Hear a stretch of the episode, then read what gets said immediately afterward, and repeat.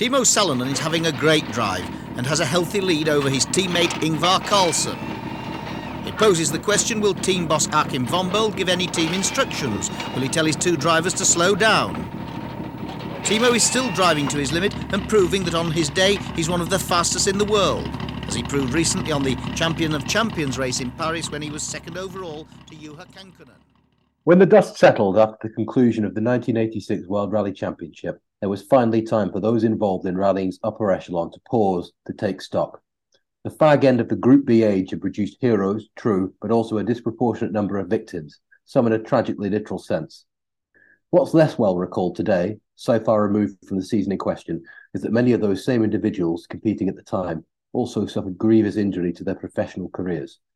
Drivers who'd worked their way up rallying's greasy pole with diligence found themselves out of the cold, desperately hunting around for a works gig in the new Group A future, a task made tougher thanks to the withdrawal of Peugeot, Austin Rover, and in time, Audi. All of a sudden, many contracts once deemed watertight were now no longer worth the paper they were written on, and merely staying on the WRC roundabout became a battle all in itself. Today on the Rally DNA podcast, proudly sponsored by Slip & Grip Automotive, Killian and myself are taking a deep dive into the post-Group B era, and with it a close look at a handful of drivers whose career was impacted, challenged, or in some cases outright derailed as a consequence of the fallout from Group B. Killian, welcome once again. How are you doing? Very well, Jamie. Good to be back once more, and another great topic as suggested by yourself. So you've got to take credit for this one. It's an interesting one, this, because I think people, they harp on about the demise of Group B and in terms of the kind of the spectacle and the cars and the volume of teams, but I think it's not often discussed how it kind of made those paths for the people involved diverge, and yeah, exactly what we're going to dive into, I guess, and a lot of different ones, and we'll talk through obviously six of them here, but for some it outright just stopped it completely. I mean, maybe bring up a few bonus mentions at the end, but it makes for some interesting chats. Absolutely. Well, I'll kick things off with Hannu Mikkola.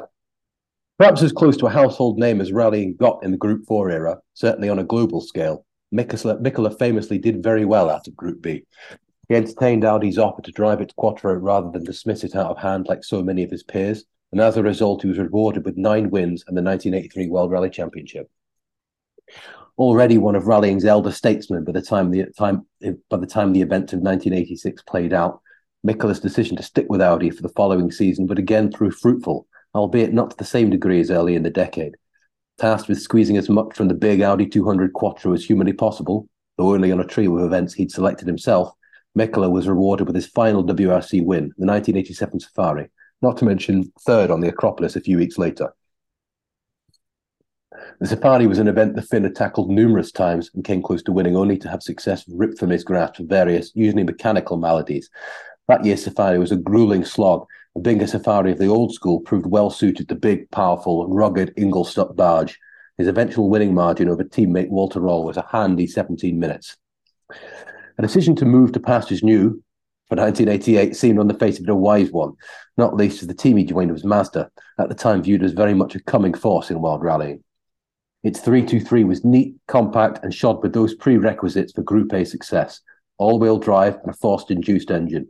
It was also the scion of another earlier Group A 323, which had competed in the waning days of the Group B era and thus should have been well developed, and this despite Mazda's budget being on the modest side for a fully-fledged championship challenge. These assumptions would prove to be wide of the mark, the 323 proving underpowered thanks to its 1600cc engine. Mazda countered by correctly pointing out that the car boasted a 16-valve cylinder head and that this would help to ameliorate its power disadvantage, but nevertheless left a full 400cc on the table from the beginning. It proved to be a dogged handicap for the Mazda team, one which only became more acute as the years passed. No, I was just giggling there because I was like, the 16-valve head would make up for it being a 1.6. Lancia, like, hold my beer. Hold my boost. It didn't help that the little Mazda was none too reliable, and so Mikkola's 1988 was beset with reliability issues. Transmission gremlins made themselves known early on thanks to the original unit's production's origins, And while Mazda sought to replace it with an X-Track unit midway through the season, they came a cropper. The FIA smacking them with a $250,000 fine for counting both hatchback and saloon 323 variants as part of the homologation run of 5,000. I love stuff like that. I know it's so lame, but I love a sort of FIA technicality. I mean, you know, at the time it would have been shite, but you know, in like the sort of homologation nerd in me quite likes that. Mika only finished one of the 9 events he started that year, coming home in 4th in Portugal. He also showed both pace and patience on the season-ending RAC and could well have won overall had he not slid off the road on the final leg, midway through Grizedale in the murk of a November night. This event and rallies of its ilk played to the plucky little car's strength. The low grip conditions of the company and woods helping to mask the 323's horsepower deficit, reduced stretch on its transmission, and in some respects rendered its basic 50-50 torque split an advantage. 1988 set the template for Mikkola's remaining 4 years at Mazda, a span of time in which he reduced his full-time WRC commitments and selected rounds he wanted to tackle. Yet a lack of power compared to its rivals continued to be a 323 bugbear, a situation only marginally improved with the addition of a new 1800cc engine for 1990. Reliability remains suspect, and so Mikkola's best result between 89 and 91 would be another 4th, this time on the Monte in 1989.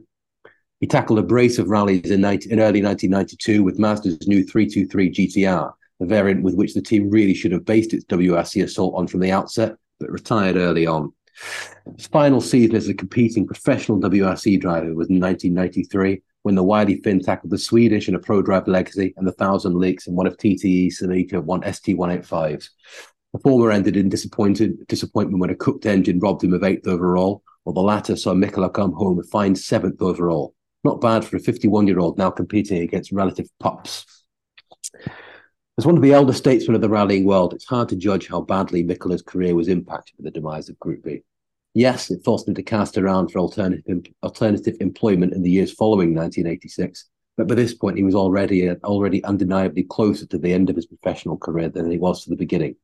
As such, the fall of Group B probably helped usher Mikkola's career to a close rather than derailing it entirely. What do you think?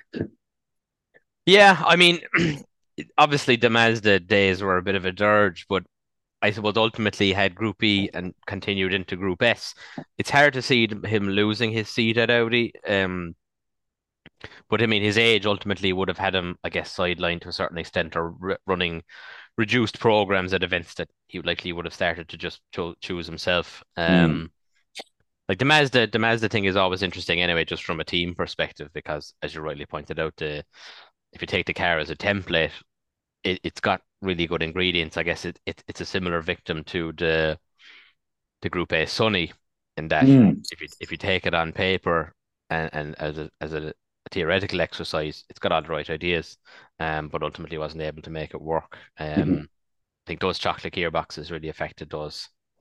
Oh yeah, 323s in a big way. I mean, even the Group N ones couldn't handle it. Like even with like much reduced power, they were always lunching gearboxes. Tunbridge Wells based, weren't they, Mazda Team Europe? Am I correct? Initially Brussels, I believe. And I think eventually they ended up in England. I think there might have been a Milton Keynes at some point, but then it's hard to track. But initially, I think in this era, when Achim Warmbold was in charge, there were Brussels. Yeah. No, nice car, though. I'd have quite a hankering for an old 323 GTR would be a nice. And I like him now, but I remember like when I was a kid thinking they were butt fugly, and I still kind of think the early one is a hard rally car to love. But then, of course, everything in this late 80s, and certainly 87 and 88, Group A cars, and I say this is the biggest Group A apologist going, they look pretty conventional, don't they, and undramatic, you know? Yeah, I mean, like narrow-body 8-valve Integrales are a nice-looking car, but very, very, you know, they're just fairly ordinary in many ways because it's just a 5-door hatchback. And then you have like Group A Sierras, which are not a pretty car. The 3-door, that is, like they're on the other end of the scale, quite aggressive, but they're boxy and unremarkable in some ways. But yeah, I mean, I can't deny they are boxy, but it's mad thinking that now it's the car that we consider to be, you know, the archetype of boxiness, and yet at the time it was the jelly mold, you know. yeah. So on to the next guy who also fell into Achim Warmbold's greasy clutches. I don't know. I'm sorry, Mr. Warmbold. Timo Salonen. Salonen exited the Group B age with 7 wins to his name, an impressive tally and one which put him in joint position as the winningest driver of the era, an accolade he shared with Walter Röhrl. Whereas it could probably be fairly said that Röhrl, double world champion with over a decade of international competition under his belt come the end of 1986, had by this point extracted just about all the potential possible from his career, the same could not be said of Salonen. To those who weren't there at the time, it can sometimes appear as if Salonen exploded onto the WRC scene, almost from nowhere. The portly, relentlessly laid-back driver certainly took to the 205 T16 like the proverbial duck to water, winning in Portugal in just his third outing in Peugeot overalls, before going on to win 4 events on the trot to take the 1985 driver's title at the counter. Yet Salonen had in fact served his time at the lower reaches of the field, and from the late 70s through to 1984, he could normally be found peddling Nissans and Datsuns of various sorts with gusto, often bringing them home in places these naturally aspirated two-wheel drive cars had no business being in.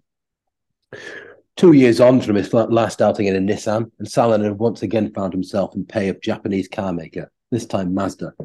Like Mikkola, he would find the move to be at best a sideways one, perhaps even a downward step from the class-leading Peugeot, the archetypal Group B success story. But it was a full-time work contract with a mass-market car maker and a sport suddenly in a state of flux, and this should never be forgotten. Those were the positives, of which there were more than a few. The small Mazda team was also professionally run by Achim Warmbold, based in Europe, and seemed, at least at the outset, to be heading in the correct direction. After all, Mazda had been a rallying stalwart throughout the 80s, first with its Group B RX-7 and also a succession of Group A 323s, a good grounding, one would think, for a new production-based WRC program. On the face of it then, Mazda Rally Team Europe seemed as good a place as any for the world champion to hang his hat, but appearances can be deceptive. The 323 with which it would contest the 87 season was underpowered thanks to its engine and underdeveloped in terms of its four-wheel drive system. It was also being campaigned with a team whose relationship with its paymasters back east was sometimes less than harmonious, and all these factors took a toll on the 323's outright competitiveness. Not that any of this seemed especially apparent at the beginning, and certainly not on the first running of Rally Sweden in the Group A era, in which Salonen scampered off into the distance to claim Mazda's first WRC win. Ahead of more potent and better-funded opposition, the result marked an important milestone in Mazda's rallying relationship and seemed to offer a glimmer of hope for the season to come.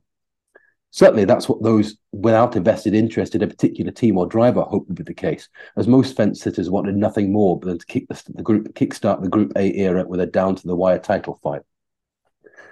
That would, of course, prove to be a false dawn. The 323 proved to be both underpowered and nowhere near reliable enough. Salonen found himself taking an early bath on the Monti, Portugal and Finland, bringing the curtain down on what had been a frustrating partial programme for team and driver. Like teammate Mikkola, Salonen also had to deal with transmission frailties and the loss of the extract unit intended to replace it over the course of the first season. 1988 brought more of the same, with Salonen able to partially make up for the 323's lack of outright grunt by driving to the limit in low-grip conditions. But there were no more victories. Salonen had to be content with 4th at home in Finland, impressive given its big power nature, and a fine 2nd on the season-ending RAC. 1989 would prove the last for the original 323, and while it would be wrong to call the season an unqualified success, it wasn't without its bright spots. Chief amongst these was a stunning 2nd place on the 1,000 Lakes, an event in which Salonen was bested by an on-form Mikael Eriksson in a big boost gallant VR4. Salonen had finished above the likes of Carlos Sainz and Kenneth Eriksson, both in Celica GT4s, and also Miki Biasion in a Delta Integrale. These results were doubtless aided by a new centre differential with a viscous coupling, finally addressing one of the 323's most glaring deficits, its 50-50 drive split. Salonen nearly put it to the best of uses by winning in Sweden, but slid out of the lead and into a snowbank, leaving the way clear for his teammate Ingvar Carlsson to take a maiden win. The next year would be Salonen's 4th and final at Mazda, and despite the launch of the new 1800cc GTX version of the 323 midway through the year, it would prove to be another frustrating experience. A best result of 6th overall in the Thousand Lakes was a poor reward for Salinen's investment of so many years, and this despite it being the event on which Mazda opted to debut its new car. It likely played a role in his decision to depart the team at the end of 1990. And so Salonen pitched up at Mitsubishi, the team with which he would end his professional WRC career. In truth, he'd been running partial campaigns since the late 80s by this point, content to pick and choose the rallies he enjoyed or which best suited the traits of the car in which he happened to be driving.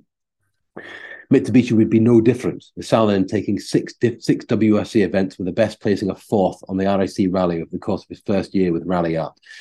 The following year saw him tackle just the Monte and Rally Portugal, for which he was awarded with 6th and 5th respectively. But with results hard to come by and the inadequacy of the now long in the tooth Gallant plain to see, Salonen opted to call time on his professional career at the end of the year. It's hard not to view Salonen's post-Group B career as an extended exercise in frustration. Whether or not the man himself would agree with such a grim assessment is pure conjecture, but it's probably safe to say he would have expected more success in the years following his departure from Peugeot to Mazda. After all, this is a man who'd all but dominated the 1985 season, perhaps the high watermark of the Group B age, and yet was forced to make do with mere crumbs of success in the years following the banishment of the flame-spitting monsters. Hindsight tells us the move to Mazda from Peugeot was far from ideal, and in fact contributed to Salonen's decrease in form. Denied the tools with which to showcase his talent regularly, Salonen's worth in the fickle service part began to decrease. The new generation of up-and-coming youngsters hove into view. The likes of Carlos Sainz, Didier Auriol, and eventually Colin McRae all began to shade Salonen whenever inter-team talk turned to a new driver. It should, of course, be stressed that hindsight is a wonderful thing, and also that to Salonen, the Mazda contract must have seemed like little short of a lifeline when it was offered in 1987. Here, after all, was a cast-iron full-time works contract in a world recently upended, and with the team seemingly on the track to rallying greatness. A shrewder man would have struggled to turn Achim Warmbold's advances down, and so we should never blame Salonen for this. I think this is the most troubling, for me, post-Group B career. If that's not too strong a word. I really rate Salonen, as anyone should, really. And that's quite apart from being an incredible character. But just he deserved so much more, and could have achieved so much more, and was never given the tools properly, in my opinion, in the years following. No, certainly not. But I think, for me, Salonen, like many of his generation, they were never... They seemed like a few of them they wanted to go and do the rallies they wanted to do, and that as these younger, for want of a better word, more professional drivers came along that were doing full calendars or at very least most of it, like 10 out of 13 rounds, something like that, or 7 out of 10, this kind of stuff, that I don't know that they just kind of feel like they fell by the wayside a bit, or how bothered were they? I mean, look, I don't know the bloke, you'd have to ask him, but these were people that seemed like they were very happy with partial seasons. Now granted, they want to go out and win those rallies as well. It wasn't to say they didn't want to compete, they didn't want to win, because they did, but they had different views on the championships to the way we view things now. But yeah, the Mazda thing, his 88 season is incredibly impressive in that, before the upgrades. And given that the competition in 88, like the Lancia was only getting stronger, and the Celica had come about at that point, to get those that second place. Yeah, and fifth on the Monte isn't bad either. I mean, that was a really snowy Monte, if I remember rightly. I think there's a photo of him like carving through a road that appears to be about 3 foot beneath the snowbank. It looks for all the world like a Swedish. But you're right. He was definitely punching above his weight. Yeah, and you're also right about the professional, or the lack of professionalism compared to the younger guys. I mean, obviously Salonen and many fins of his life wasn't especially beloved of tarmac, but then you get guys like Walter Röhrl, who outright refused to do, Finland and famously things like that. That would never have flown in the 90s, would it? No, I mean, look, if you put, Salonen alongside your Carlos Sainz, who's just appeared on stage, very different people. Yeah. Oh, yeah. Plus, they were from the era where the partial program, or picking and choosing, or rounds was was par for the course. Mm-hmm. So it was just expected, I guess. Different generations, both in a sporting sense and a sort of wider sense as well. Mm, yeah, for sure. It's a shame Mazda didn't last a bit longer, just as it's always nice to have another manufacturer, I guess, and it was a good-looking car. That final GTR is one of the best. You know, the red promo shots, press shots we've all seen is one of the wildest-looking rally cars. I mean, can you imagine if that had come on and won and been as successful as it looked like it should have been? You know, Mazda would be viewed as in the same breath as Lancia. Oh, yeah. Yeah. It's a shame we don't see more of them around now, mm-hmm. really. Hen's teeth, those things. But I imagine getting bits for them is nigh on impossible. It's not like Mazda's dealership network is particularly exhaustive this way anyway. No, not over here either. No. Okay, so I'm going to... Your two kind of tied together pretty nicely. So my first two are kind of similar. Again, they follow a similar pattern. They'll kind of link nicely, but then dramatically diverge in a couple of ways. So I'm going to kick off with Juha Kankkunen, good old KKK. After cutting his teeth in the obligatory Mark II Escort in the late 70s, being coached by Timo Mäkinen, no less, and progressing to a Manta GTE in 1982, to compete outside of Finland, which was actually blighted by a host of mechanical issues. KKK made the step up to the big leagues in 1983 after Toyota came a knocking. His debut with the team, piloting a Toyota twin cam turbo, saw him place a very respectable sixth against pretty stiff opposition on the 1000 Lakes, albeit 11 minutes off the winning quattro of Hannu Mikkola, but perhaps more tellingly, 16 minutes ahead of his vastly more experienced teammate Bjorn Waldegard. This established Juha as a proper up-and-coming talent. He would go one better in the same car on the same event next year, arguably more impressive feat again, given Group E was really after hitting its stride. It was properly quick cars and a lot of budget being pumped into the teams at this point. In 1985, he would also claim his first World Championship victory, followed later in the season by another, on two very specialised African endurance events, the Safari and the Ivory Coast rallies. This was the pinnacle of the twin cam turbo's career, proving exactly what Toyota wanted to demonstrate on the world stage, the ruggedness of their cars. Conversely, all four quattros on the Ivory Coast event would retire, and you can insert some sort of German reliability reference here. The quattros never liked those endurance rallies, like the, I guess, Michelle Mouton would probably really hate Safari, given that it really denied her, one of the ones that denied her a championship. I guess they always didn't do well. They'd fail to finish or finish way back. And isn't 85 with the Quattro and Mouton the infamous hitting a train in the car and then the recce car being pressed back in or whatever it was? Yeah. The skullduggery, you know? Yeah. So this was the first time that someone would win the Safari on their first go. That's mad. That is an absolutely insane statistic. The fact that he won it on his first asking when the Safari was as raw and brutal as it was, it should never be understated, I think. It's crazy. It's absolutely crazy. This catapulted the young Finn right to the top of everyone's list of world rallying's hottest next big things, and landed him a drive in the 1986 season with Jean Todd's Peugeot Sport team in their new 205 T16 Evo 2. Probably the best of all the Group E cars to ever see a stage. This was the car to beat in 86. And of course, the championship the previous year had been won by our old friend Salonen in the Evo, well, the previous version, Evo 1. And Juha would be the man you'd have to worry about. In the 10 rounds he contested, he would net 3 wins and 3 further podium places to seal his first world championship. Though, this would actually be awarded weeks after the season ended, when Markku Alén's win in Portugal was struck out, making him the youngest champion to date, a record which would stand until 1995. Poor old Alén. I mean, yeah, I really like Kankkunen as a driver and an individual, but I struggle not to sympathise with Alén. I mean, how could you not, really? It was, you know, he deserved it. I mean, Alén did nothing wrong. No. And it's not like Kankkunen didn't get enough titles later, either. Yeah, you can dole a few out for old Markku. When the music stopped in 1986, the seat everyone desired was won at Lancia. They'd been testing and developing the Group A Integrale alongside their Group B car, and were a team with no shortage of experience winning, therefore were the only real contender for the crown in 87. The Lancia team of 87 was absolutely stacked. Joining Kankers was Mr. Maximum Attack, Markku Alén, and Miki Biasion, while Bruno Sabi would contest a short programme with the obligatory Vic Preston Jr. entry for Safari.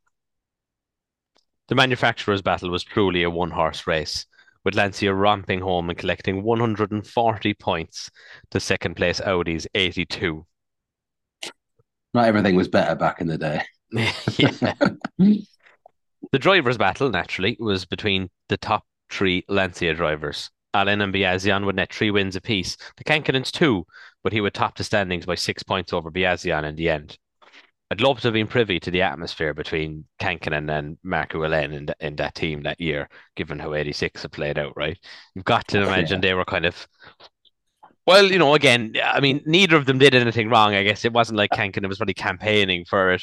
I don't know. It had to be fairly sickened. Yeah. It was probably all resolved with, like, the raising of one eyebrow and the cocking of another, you know. Yeah, just throwing their towel over the shoulder on the way to the sauna. Oh, a tweak of the mustache. Yes. Given the affection he had for TTE, the team that gave his career on the world stage at start, he made the switch back there for the 1988 season with a quick detour to win the Paris-Dakar and a Peugeot first. With hindsight, it was easy to say this wasn't the right call, given the Delta's baked-in winning prowess, but TTE was clearly somewhere he felt comfortable, they had a lot of budget, and the Celica looked pretty advanced. He perhaps relished the challenge to develop the ST165 and bring Toyota to a world championship. It was not a good year for Toyota. His first outing was the Safari in a Supra, to which he finished 5th. However, every outing in the new Celica finished in retirement, bar one, the RAC, which he was over the max time allowed, so not a whole pile better. With lessons hard learned, TTE and Kankkunen put up a much better outing the following year, with a first win in Australia for the Celica and decent points all overall, with the Finn finishing 3rd in the driver standings. He must have been impatient at waiting for the Celica to become a proper winner, so returned to Lancia once more for 1990. As being the winningest team of the Group A era to date, surely another World Championship was but a formality. Of course, I can only speculate as to the reasoning here, but this spectacularly backfired when Carlos Sainz took home the silverware, driving what else but the 165 that he'd left. I mean, there's a rich history in this, in rallying and all forms of motorsport, of a driver doing the hard yards to develop a car, only to sort of lose patience, despair, and you know, fuck off somewhere else, and then some interloper coming in to inherit all their good work. And I think this is the archetypal example, isn't it? I mean, it's hard not to feel sorry for them. I know it's part and parcel of the sport, but still. But this is why Sainz should have known better than to go to Lancia a couple of years later. Especially as late as 1993. Yeah. I mean, that probably says, I don't want to derail you here, but that probably says as much about the bewitching character of the Delta Integrale on everyone, not just those people stood watching it, the people actually charged with driving it. You know, the idea that you could kid yourself after almost half a decade that this car would still be able to win and win regularly, and no one would disagree with you because it's a Delta Integrale. It's done it again. And the team itself would have had such a mythos around it as well. And I'm sure, like Cesare Fiorio makes a convincing argument. I mean, it's probably like, you know, in F1, even when Ferrari are shit, if they come knocking at your door and offer you a contract, you kind of have to take it. So, yeah I don't know. Mr. Fiorio, does it matter that we're no longer, Lancia is no longer funding this and we're at the Jolly Club? No. Hands in the air, lots of gesticulation. Oh, no. Takes another pull on the cigarette and sips on an Aperol spritz. No, Carlos. Have we moved on from the French bashing to the Italian now? Oh, no, you know I love the Italians. Yeah, we all love the Italians. Where was I? 1991 proved much better, with KKK claiming his most wins in a season to date in the 16-valve Integrale, with 5 wins and 58 stage wins to boot, sealing his 3rd World Championship. 1992 would result in a second place in the World Championship before returning once again to his spiritual home at Toyota Team Europe to contest the 93 season in the new ST185 Celica. My personal favourite of the Celicas, sorry Jamie, pop-up headlights. The other one had pop-up headlights and all. Yeah, but I like the 185 just a little bit more. The 185 was a tricky car to get the most from, as many of the drivers complained at the time. But Juha and new co-driver Nicky Grist made the best of it, netting 5 wins, including one at Toyota's favourite hunting ground in Kenya. The Finn would remain at TTE until 1996, though Toyota weren't contesting the championship that year after their restrictor mischief in 95. With Toyota taking a break for 97 to develop the all-new, all-legal Corolla, he was drafted into Ford to replace Armin Schwartz halfway through the season and contested the rounds from Argentina onwards in the Escort WRC.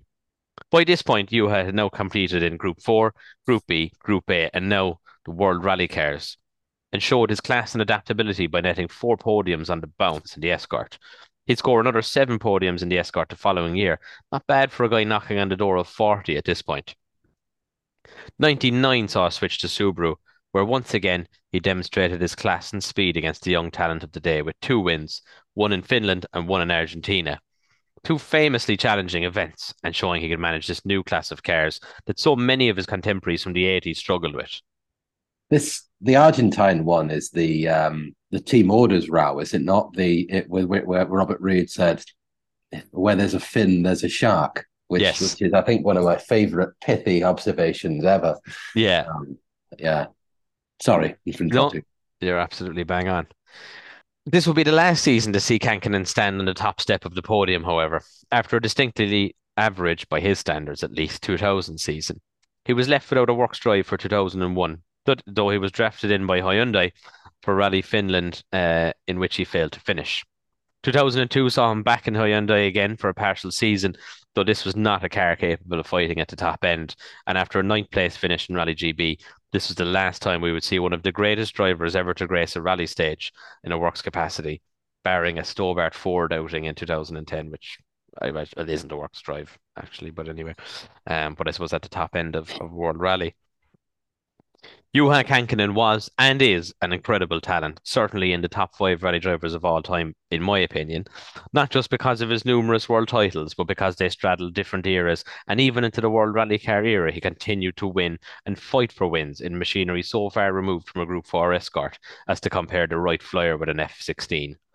He was the true winner to form post-86 when so many decided to seek different disciplines, stop altogether, or whose flame flickered out in machinery far below what their talents deserved in a time where far less opportunities were available. Juha Kankkunen, however, made it work, and he had a cracking moustache to boot. And he also set a world speed record on ice in a convertible Bentley. Black, brown, Pirelli. Mate, I can't disagree with any of that. And I think you're completely right. The highlighting the broad straddle of eras he competed, well, not just competed, but won in as well. But this is it. It's not like he's just plugging along for 5th and 6th. Yeah. He was right up there. In an ideal world, he'd have got a WRC World Rally Car title as well, just to really, because that would have. But hey, I mean, yeah, just incredible character, and hard to begrudge all the success really. And I think it's probably fair to say that he did the best out of anyone who was at the top of the world in Group B, as you said, from the transition to Group A.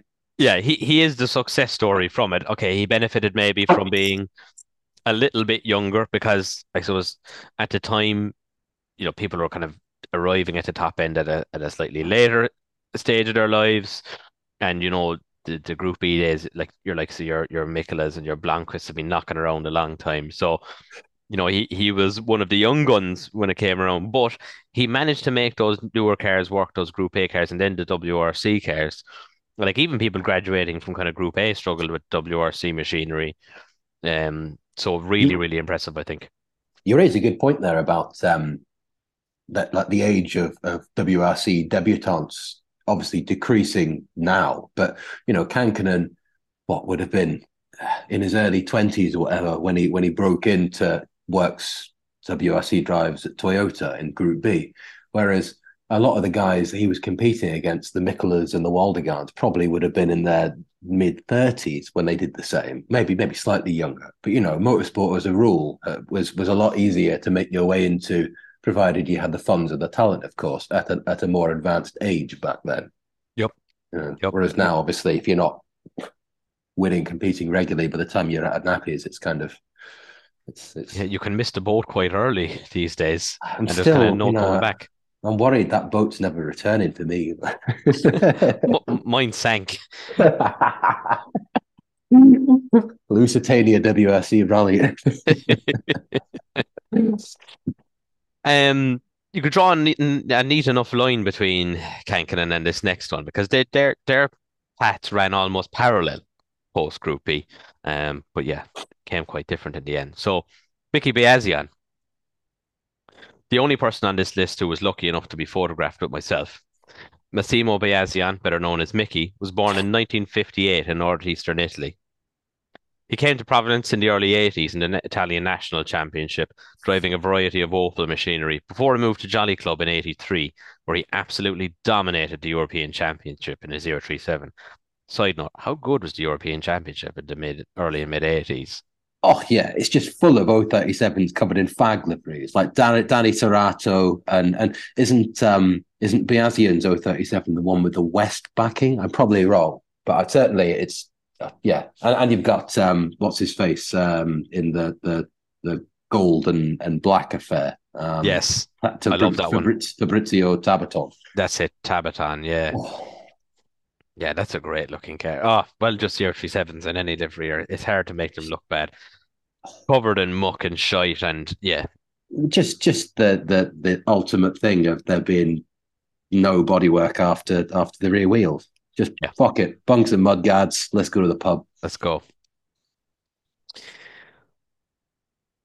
His first outing with the team resulted in a win and continued with another 6 victories that season, while also placing 5th on that year's San Remo, which was a round of the World Championship. 1984 saw him contest more rounds of the World Championship with a really impressive 2nd on the Tour de Corse behind Markku Alén of the Lancia Works team. Perhaps more impressive was his 2nd place in Portugal the following year, still in a 037, while the remainder of the top 5 were all in 4-wheel drive machinery, though he was over 4 minutes behind Timo Salonen's 205 at the finish. That's a really good result. And on a mixed surface rally as well. Yeah. Yeah, and Portugal is a tricky round anyway as well. Yeah. So, yeah, really, really impressive there. His place at the Lancia Works team was all but assured at this point. And indeed, 1986 saw him take a seat at the top table, now equipped with the new S4.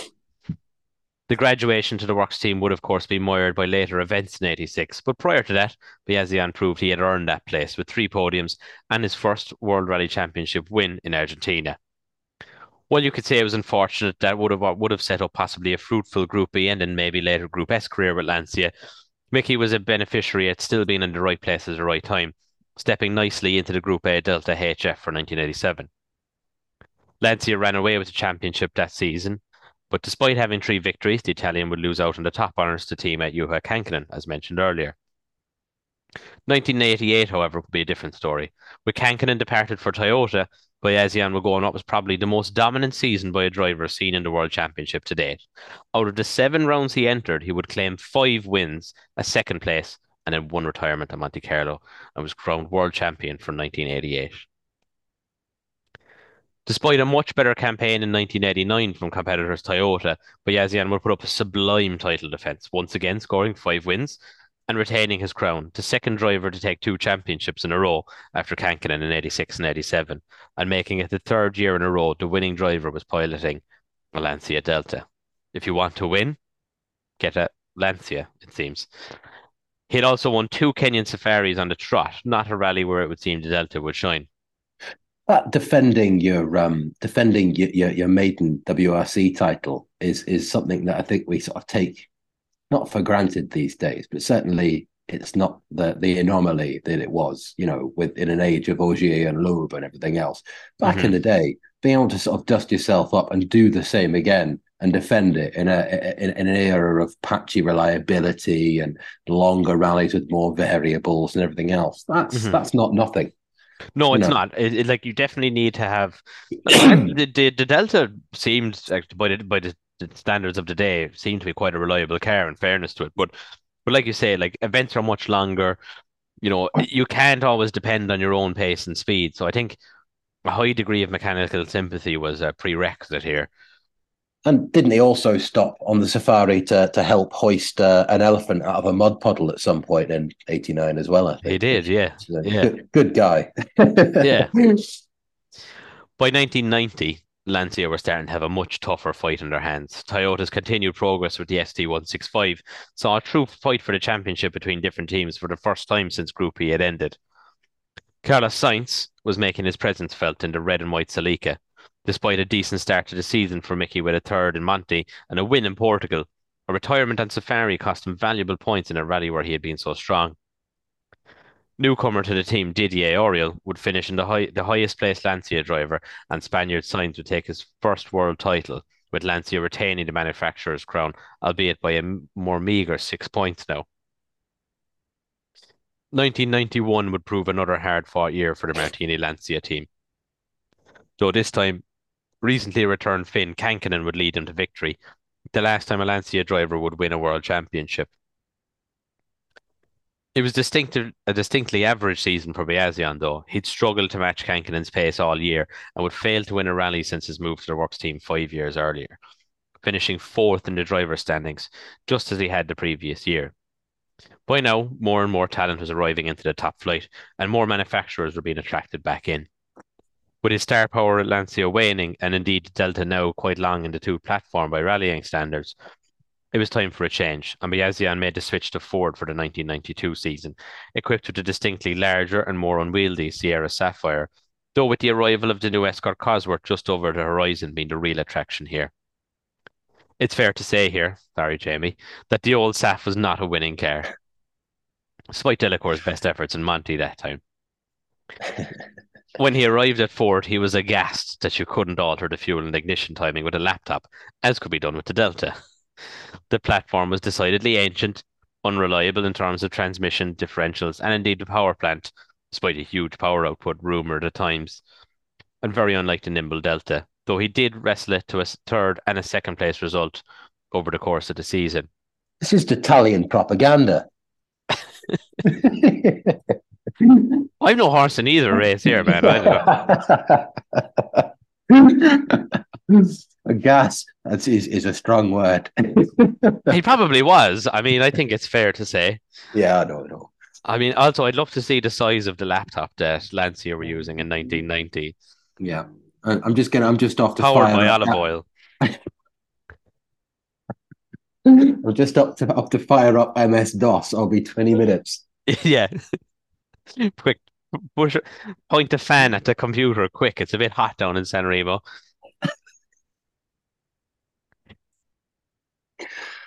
More tellingly, perhaps, you should look at the number of stage wins. Just 13 compared with 52 in 1990 in the Delta, a year he came fourth in the championship. Worse still, Ford had swapped the shit but still somehow cool Q8 sponsored livery for the shit and uncool Mobil 1 Autoglass affair. That's a good hill to die on. I'll join you in that one. I think that Mobil 1 Autoglass one just looks so... thoughtless. It's just okay, well, there's a couple of straight lines, let's stick these here. It's, you know, when you're making like a livery in Gran Turismo or some shit, and you're really not one of these people who has a load of time and the patience on your hands to create something, and you just slap loads of stuff hither and thither, and it's all in straight lines, and that's it. So I mean, I quite like on its own, I like the Autoglass Mobil 1 livery. It just suffers from not being a cacophony of hearing aid beige and dark blue, which is just horrible objectively, and yet somehow kind of works. Yeah. See, also early legacy. Yes, and the beige turbofans somehow look better as well. Beige turbofans is the clincher, isn't it? Yeah. This was okay though, as in 1993, Ford debuted the Escort RS Cosworth, a much better contender for someone with the Italians' talents. Out of the box, the car was quick, with Mickey taking a podium in Monte Carlo along with teammate Delacour. Winner of the event was his old nemesis Kankkunen in a Celica. The real battle for Biasion, though, will be to stay ahead of younger star Delacour first and foremost. The Ford team will continue their form into Portugal, with Delacour winning and Biasion second, though the Frenchman's prodigious pace on tarmac far outstripped the Italians when it came to the Tour de Corse. Ford now seemed to view Delacour as the star driver, and this started to cause divisions in the team. I don't know, got the keys to that F40. I want to take it for a quick drive. Oh, it's going to come up. Yeah, I mean, like, it's hard. Maybe it's a little bit easy to forget that, like, what Delacour's kind of star power was like in 1993 and 92. You know, in obviously the couple years later we had, like, you know, McRae winning and Tommy Mäkinen, but like Delacour was going to be one of those guys. Oh yeah. I mean, you know, from out of nowhere, like, as we discussed in our Monty episode, you know, from two-wheel drive 309s and 205s to leading a rally in a Group A Sapphire, you know. You see Delacour behind the wheel. I'd actually, if you see in-car footage or see car footage of him setting off, you never see a man that looks like he wants to win as much as Delacour. Yeah, yeah, he's awesome. But you're right about Biasion. I mean, it's a weird one because I never associate Biasion with Group B, and yet he certainly cut his teeth and did his grounding in Group B, you know, and a little bit in Group 4 as well, as you say, you know. But so I guess he did enough time in 037s, and he got to, you know, he is, because of his arrival into the Lancia Works team just as it ended, he has to be mentioned here because. You would assume that he would have been okay. He stayed with Lancia, but he probably didn't picture himself in Integrales. It's also hard to overstate the sort of the romantic appeal of an Italian in an Italian car, you know, doing very well, you know, for sure. Despite the strong start to the season for both Ford drivers, Juha Kankkunen and the ST's 185 would dominate from Argentina on and nick another world title, as previously mentioned. It seemed, though, that if there was a year to see a driver in an Escort win, 93 was that year. Though Delacour would win the opening round of the 94 season, he would sit out a good portion of the season after badly breaking both legs in the infamous F40 crash. With a ZX Volcane. Yeah, ZX out on a recce for a road rally. That's mad. That's one of the best facts in the world. I mean, what are the chances? I do like a ZX 16 valve. Oh, yeah. Cracking looking card, three-door form. Yeah. Given how close Biasion was to him the previous season pace-wise, do you think this would be going to bode well for him and be a prime opportunity now to sort of reassert himself within the team and maybe re-establish himself? But alas, he never found a top step and was also plagued with mechanical gremlins, and his best results would be two third-place finishes, one in Portugal, one in San Remo.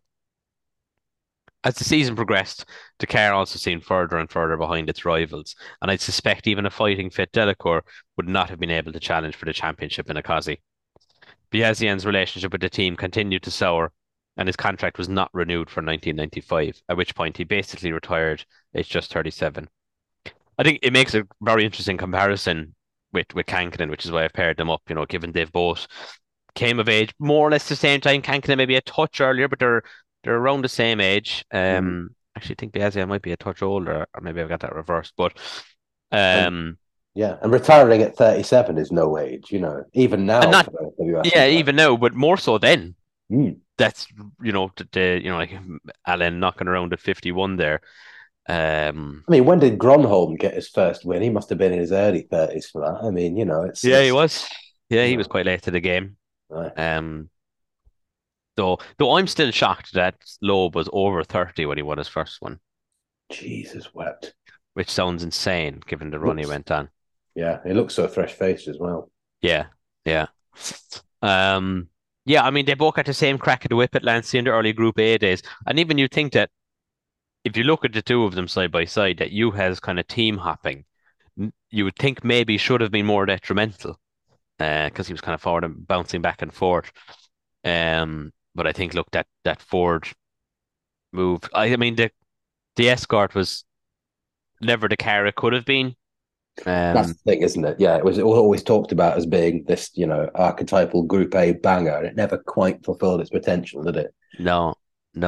I think history and looking back, it seems very forgiving of the Escort RS Cosworth Group A now. But it never really looked, it was quick. But I think it arrived if it had arrived a year earlier, maybe. I think you can say the same. Mitsubishi and Subaru then, so.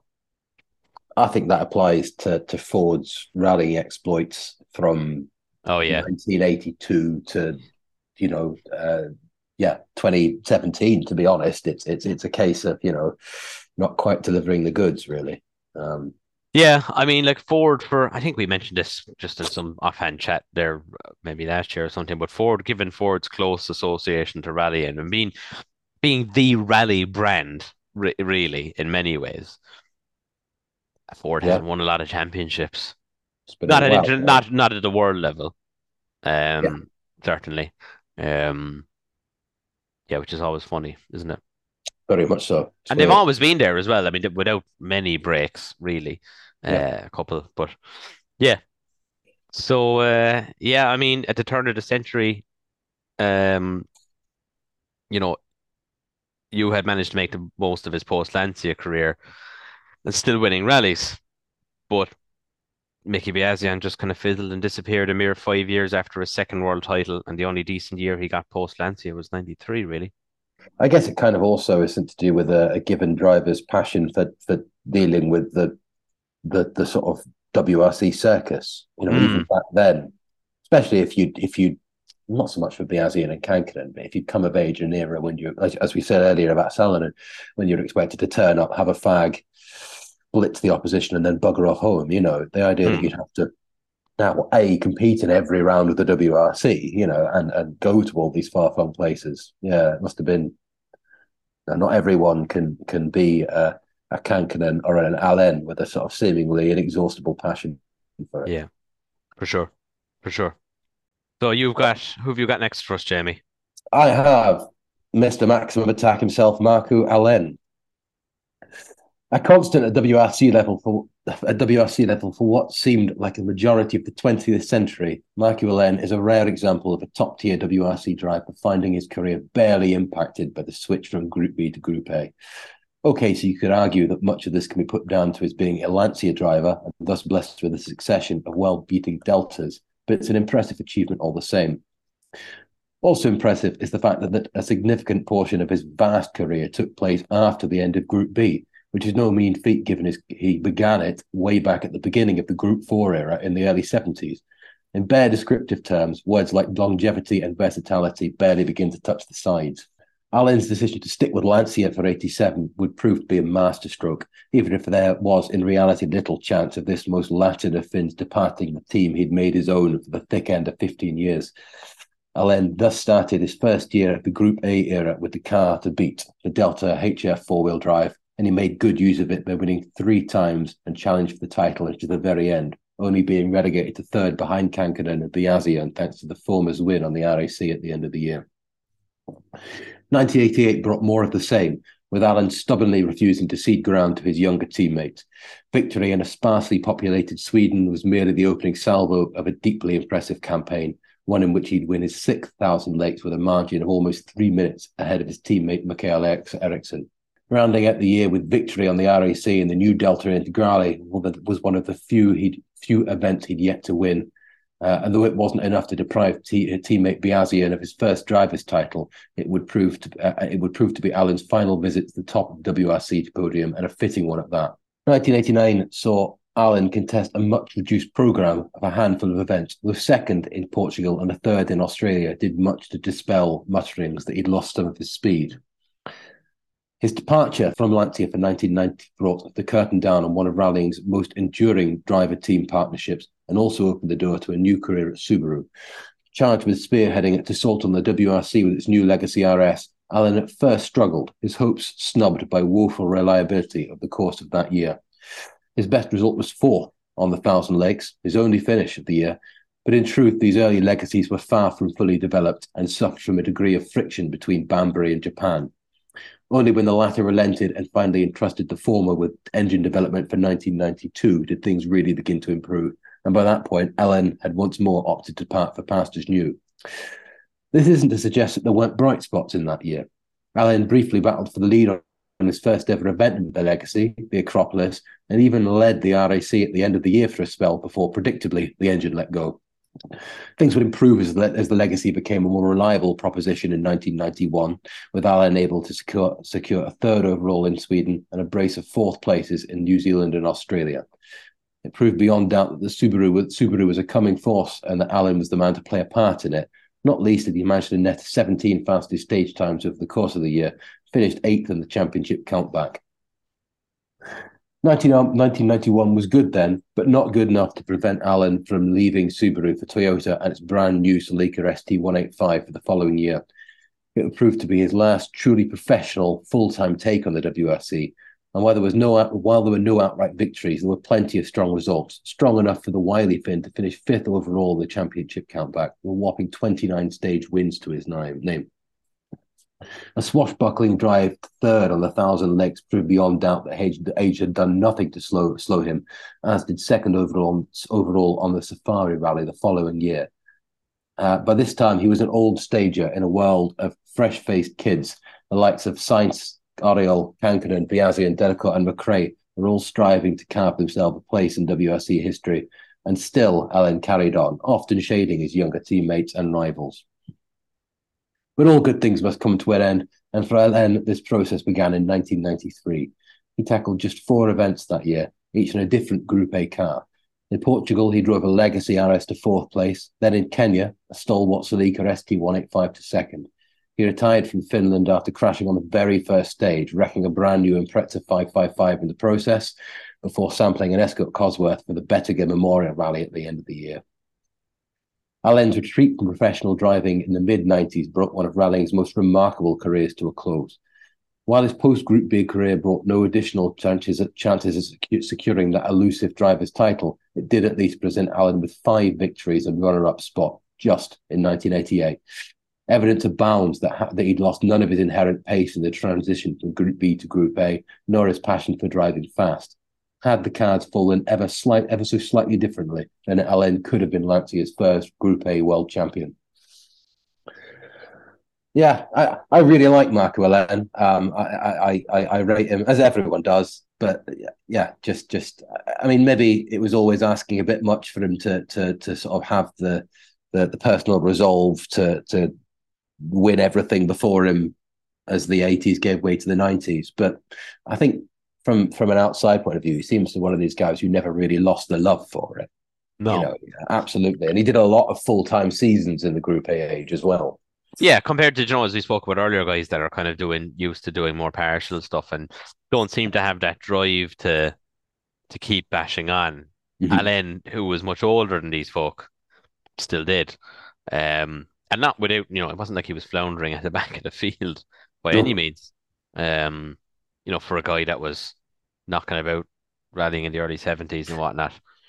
And no stranger to winning on tarmac as well. You know, certainly the Group B era, he won the Tour de Corse in 037 and Sanremo, which was mostly tarmac, you know. So not just a gravel expert.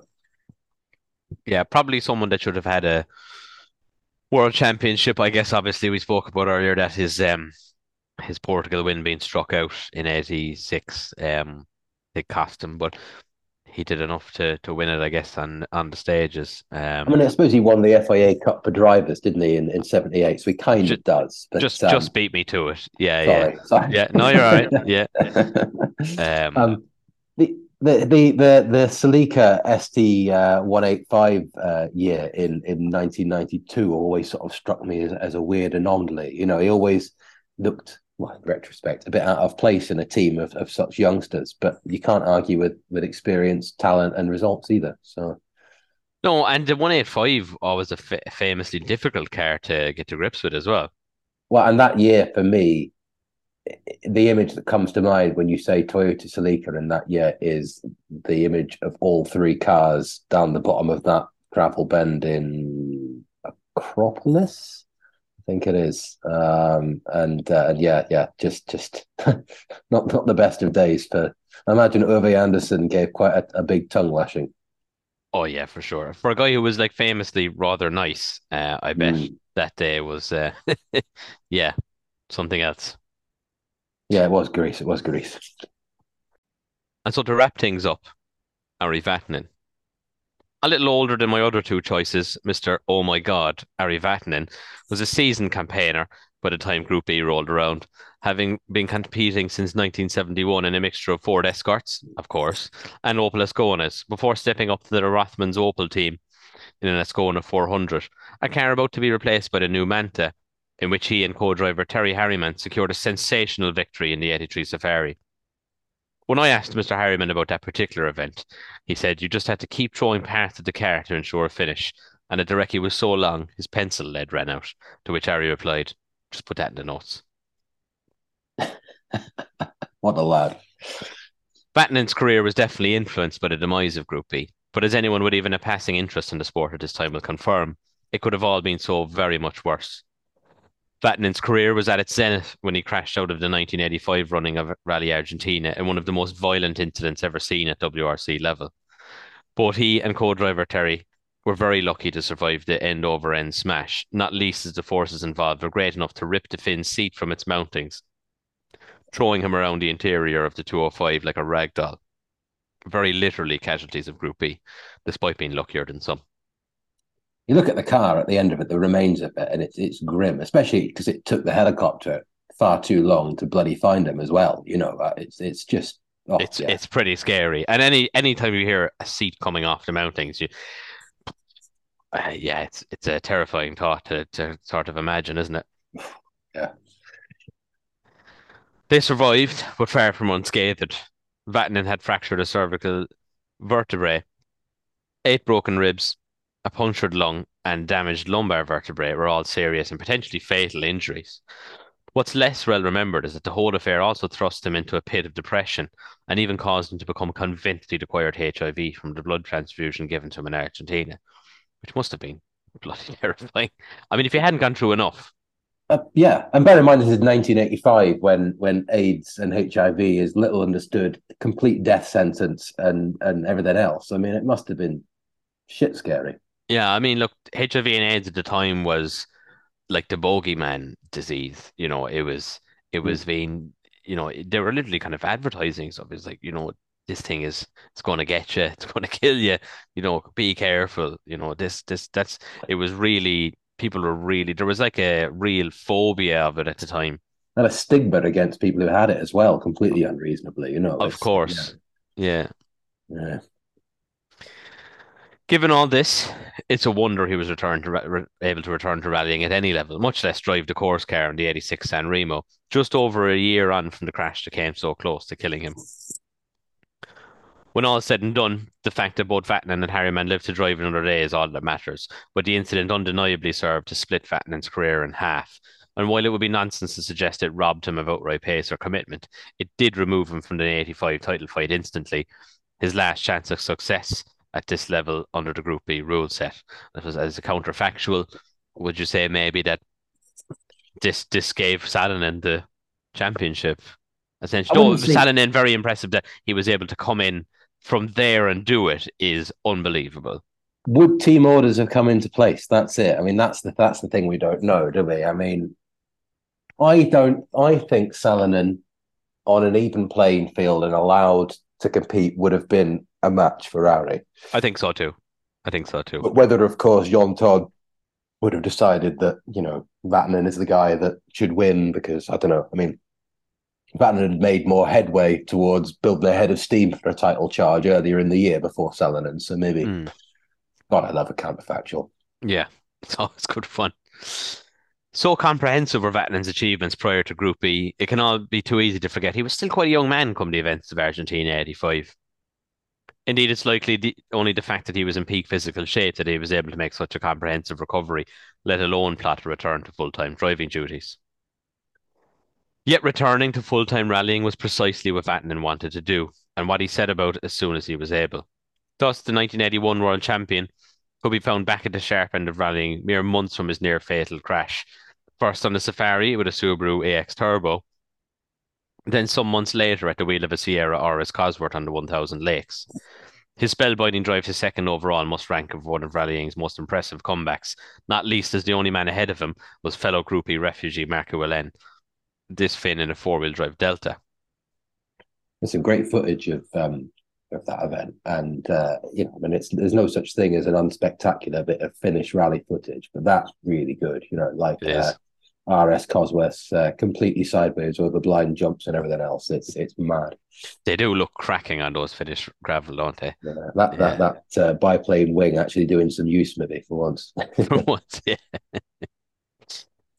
Vatanen's next move saw him decamp to Mitsubishi for a torrid spell driving its new Galant VR4, a car which promised a great deal, but was ultimately hampered by its size and temperamental reliability. Vatanen's best results from his two seasons at Rally Art Europe and its wayward Galant would be a careful drive to fifth on the RAC in 1989, somewhat shaded by the drive to victory by his newly drafted teammate, Pentti Eerikälä, and yet another second place on the 1000X the following year. Seemingly keen to experience as many Japanese Group A saloon cars as possible, Vatanen then swapped Rally Art for Pro Drive, taking his Banbury debut on the 1991 RAC in a Legacy. He'd finished fifth on his Subaru debut, a result backed up by further strong showings in Finland, fourth, and again at the RAC, with a second the following year.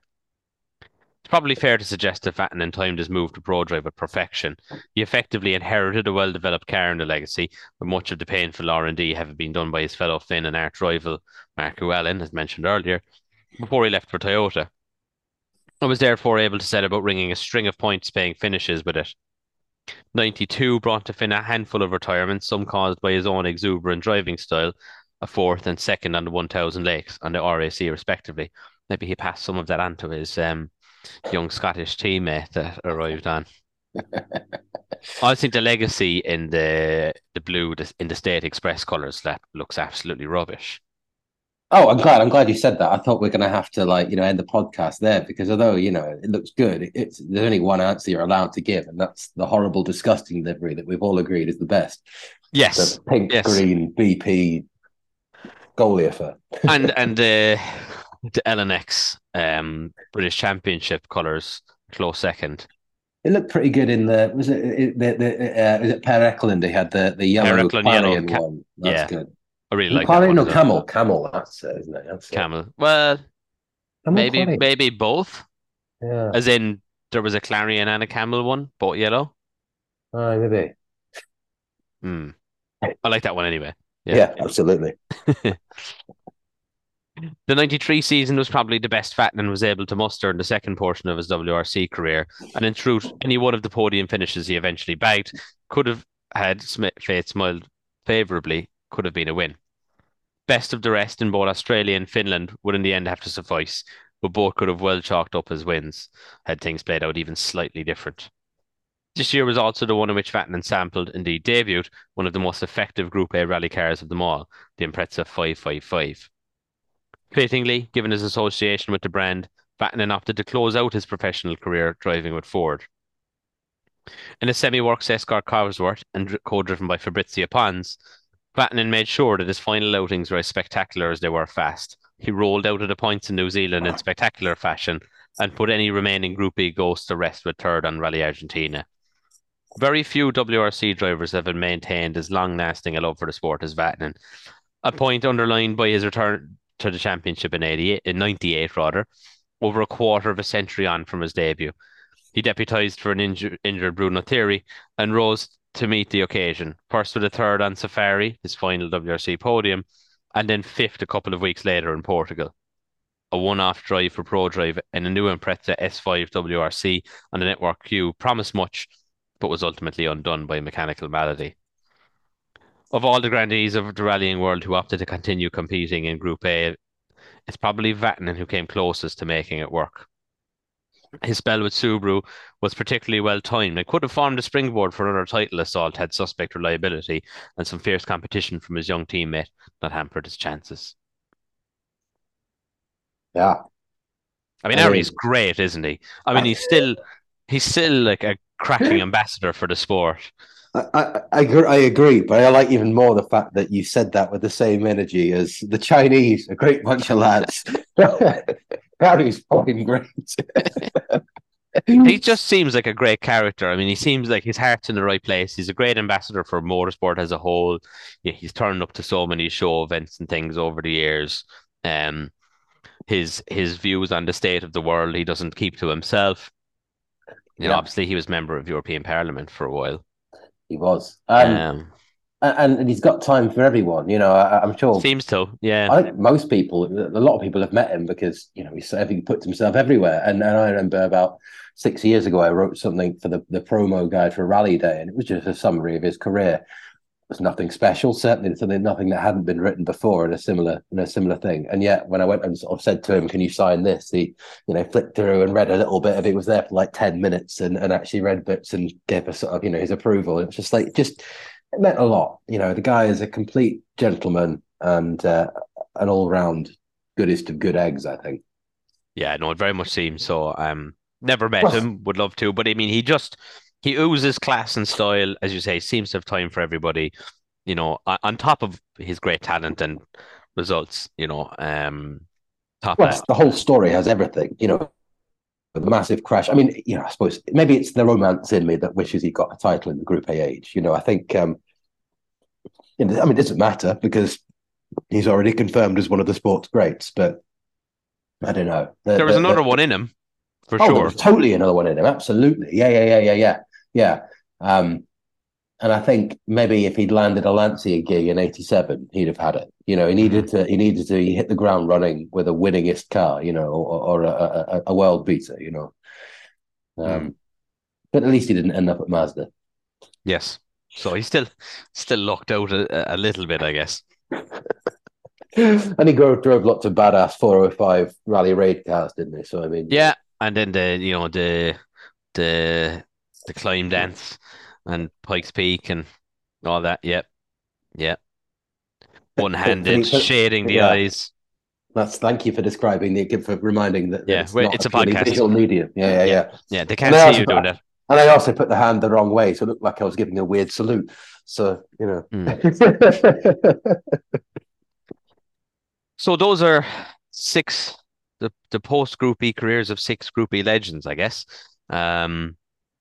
As you know, Jamie, great idea. I think they do make worthy discussion because they're all quite different. Because it's just more so for the fact that these guys were all on the top of the world. Yeah. And that world was taken away from them. Now, unless you were at Lancia, it was very hard to make that work. And even then, it must have sucked. I mean, there's that famous Markku Alén interview, isn't it, where he said... I think it's Markku Alén who says, "I have all the power in the world, and then in 1987, suddenly I have no engine." You know, it must have been a kick in the teeth to go from that to that. Yeah, because I mean, at Lancia, when one of like Alén's probably tested like an ECV. Yeah. At that point. Yeah. You know, because all these guys would have, you know, and like we've not mentioned a lot of people because I mean the Ford team disappeared completely. Your Lovell, Blomqvist, and who am I missing? Cali Grundle would have been Cali Grundle. And obviously Mark Lovell and then the guys further down, you know. But you know, I think it's worth stating as well that we're not pouring scorn on these guys' career decisions because, you know, it's easy for us to say this 35 whatever years on from the thing. But, you know, just getting a work seat must have been considered quite something in the bun fight that was the WRC after 1998. Well, that's it. It's like I said, when the music stopped, there's very limited seats available. You know, and as you say, you know, we can laugh about, you know, not going to Mazda, but that wouldn't have seemed like a bad move at all. I mean, you know, manufacturer, works team, you know, the Japanese brands are really starting to come into the fore. Yeah. It's just nothing. You can't fault anyone's logic with taking all these things. And you have to make do. So probably worth noting that that Group S is the category that wouldn't die. You know, if you look back at the history, it's really quite tricky because I think it has three different lives between 1985 and 1988. You know, there's its own, well, maybe not 88, but certainly, you know, there's it's a long time where there's a reason if you look at the spec of proposed Group S cars, they go from being 650 brake horsepower, basically Group B plus, to being 300 brake with all the composites you want. You know, it gets rehashed again and again, long after the events of 1986 have happened. Blame it on Ballester and everything else. There's quite a sort of back and forth that exists, well into late 1986, I think. Yeah, so, I think we'll have to discuss Group S maybe at another time, and fully flesh that out. What do you reckon? Absolutely, MR22222. Yeah, 2222. And all three of them built had different engines. Yeah, this is good, isn't it? There's the one that's the sleeker twin cam turbo engine. There's a V6. There's a V6. And isn't there also the one, maybe it's the V6 one was taken from a proposed Group C race as well, wasn't it? Isn't there some sort of, there's a lot of weirdness. And one of the best looking rally cars, I think. It's amazing. It's awesome. Yeah, awesome. Yeah. Probably would have been a handful, I reckon. Like such a short wheelbase, but with the mid-engine and kind of... Yeah. There's also a rear-wheel drive one only, isn't there? It's four-wheel drive and rear-wheel drive, I believe. Yeah. Yeah. I think they were going to do one for tarmac, which belies its origins of the mid-80s when having four-wheel drive on tarmac was, verboten. But we're opening another... We're prizing... Yeah, we'll save that one for another day. Carefully homologated worms. But there's also a few people your Michelle Mouton's career just stopped completely. Yes. As well, that's post 86. Okay, she went on to start Race of Champions in 87. But if you look at her EWRC profile, and we probably should thank EWRC at some point, because it's very useful in doing these. It's just show events. She wasn't. Certainly, she was younger than some of these guys. And it's, I mean, again, I'd have to ask the lady, but it's hard to imagine that there wouldn't have been somewhere for her to go. Yeah. I mean, that's what it comes down to, isn't it? When it comes to that kind of thing, you can't know unless you're privy to be able to interview, insert rally driver here after 4 pints or whatever, to get the actual thing is up. So why didn't, were you... You weren't offered the opportunities. You couldn't be bothered to pick yourself back up again, understandably. Or did the prospect of, driving she was with Peugeot then, so that would have gone. But maybe driving an Audi 200 Quattro around in the lower reaches of the top 5, that didn't appeal, which again, understandable. I still haven't watched that documentary, and I really should have. Maybe some light will be shed on it. So I have it recorded. I haven't watched it either.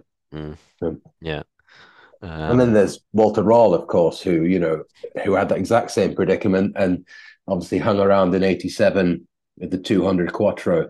And then, I mean, he's kind of a special case because it was clear that his roundy racing thing was always there from an early age. And yes, by that point, he was Mr. Audi, Mr. Volkswagen Group, and he got sequestered to was it the IMSA and the GTO in America? Those and again, I don't know if I were talented enough to be offered that. I dare say I might have chosen to do the roundy racing with a 200 IMSA or a GTO as well. They're pretty cool, to be fair. Yes. So I guess that brings us to an end, Jamie, does it? I believe so. I hope this hasn't been too long form and wordy for some of you. So please do let us know whatever you think. Hopefully it's a slightly left field, interesting topic. I always thought it was one that I wanted to sort of delve into myself. So please let me know if I'm barking up the wrong tree or not. I'm open to being corrected on some of the speculating we've done now as well, do we? Yes. And counterfactuals. Give us some more counterfactuals. I love a counterfactual. Do like a counterfactual, do love an alternate reality. You can't be wrong. No, it's great fun. It's great fun.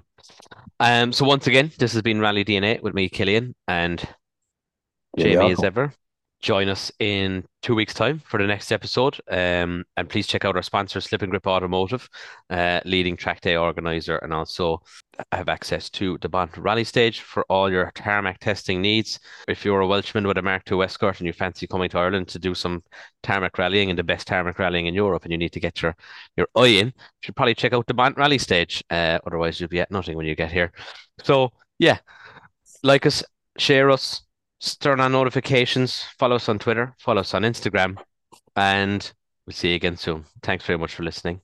Goodbye. Thank you very much. 1, go. 100, long easy left.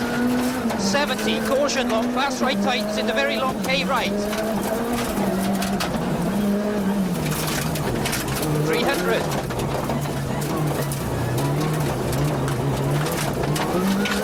very long medium left, opens.